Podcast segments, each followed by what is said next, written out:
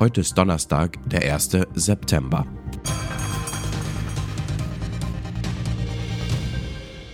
Die Aussicht auf eine aggressive Zinserhöhungsrunde der Notenbanken dies und jenseits des Atlantiks lässt die Aktienmärkte derzeit auf keinen grünen Zweig kommen. Der DAX rutschte erneut ab.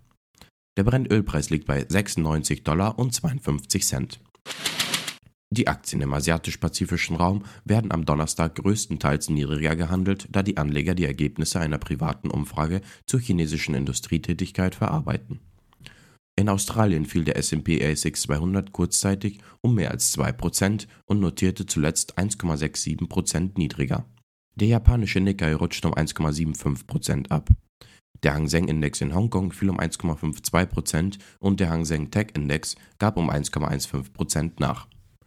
Der südkoreanische Kospi verlor 1,83% Auf dem chinesischen Festland stieg der Shanghai Composite nach einer niedrigeren Eröffnung um 0,24% während der Shenzhen Component ebenfalls um 0,171% zulegte. Der am Donnerstag veröffentlichte Caixin Market Einkaufsmanager Index für das verarbeitende Gewerbe in China für August zeigte, dass der Sektor in diesem Monat in eine Schrumpfung abrutschte.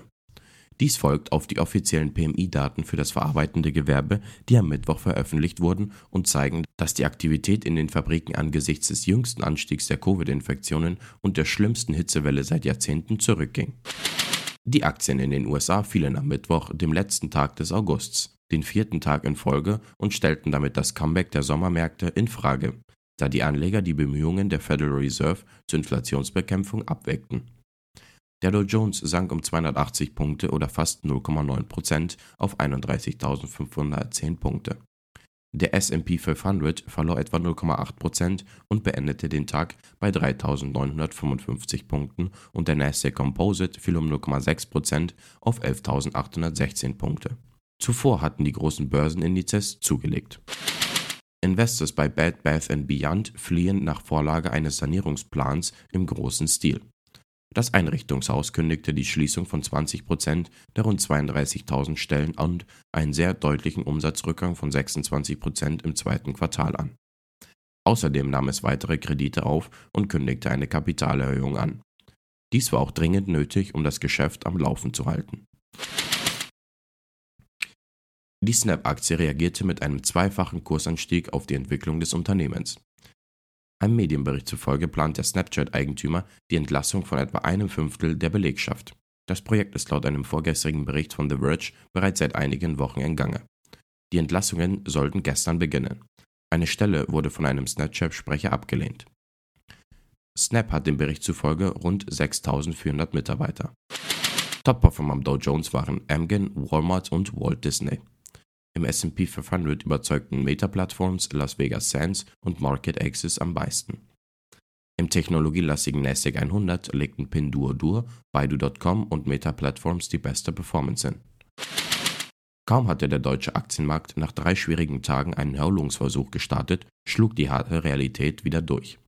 Die am Vormittag veröffentlichten Inflationsdaten der Eurozone machten die Gewinne zunichte und ließen den DAX schließlich knapp 1% tiefer schließen.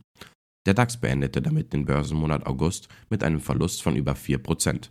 Dabei war der deutsche Leitindex bis Mitte des Monats noch bis auf fast 14.000 Punkte geklettert, ehe Zins- und Rezessionssorgen gepaart mit der Energieprise in Persaldo über 1000 Punkte kosteten.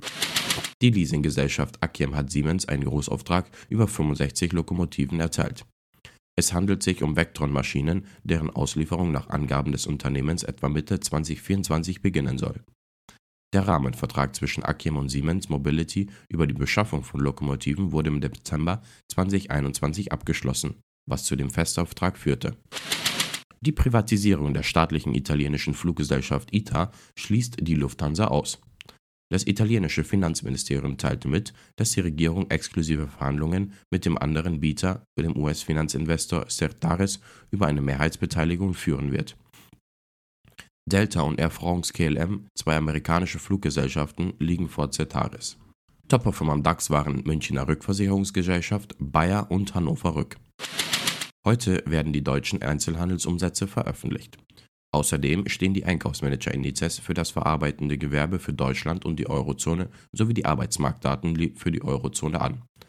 Die Arbeitslosenquote dürfte unverändert bei 6,6 Prozent liegen In den USA werden neben den wöchentlichen Erstanträgen auf Arbeitslosenhilfe der ISM-Index für das verarbeitende Gewerbe und die Bauausgaben gemeldet. Am Abend stehen außerdem noch die Fahrzeugverkäufe für August an. Geschäftszahlen kommen von Broadcom, Campbell Soup, Hormel Foods und Lululemon Athletica. Die Futures bewegen sich im roten Bereich. Der DAX ist 0,65% im Minus. Der Dow Jones ist 0,23% im Minus und der S&P 500 ist 0,52% im Minus.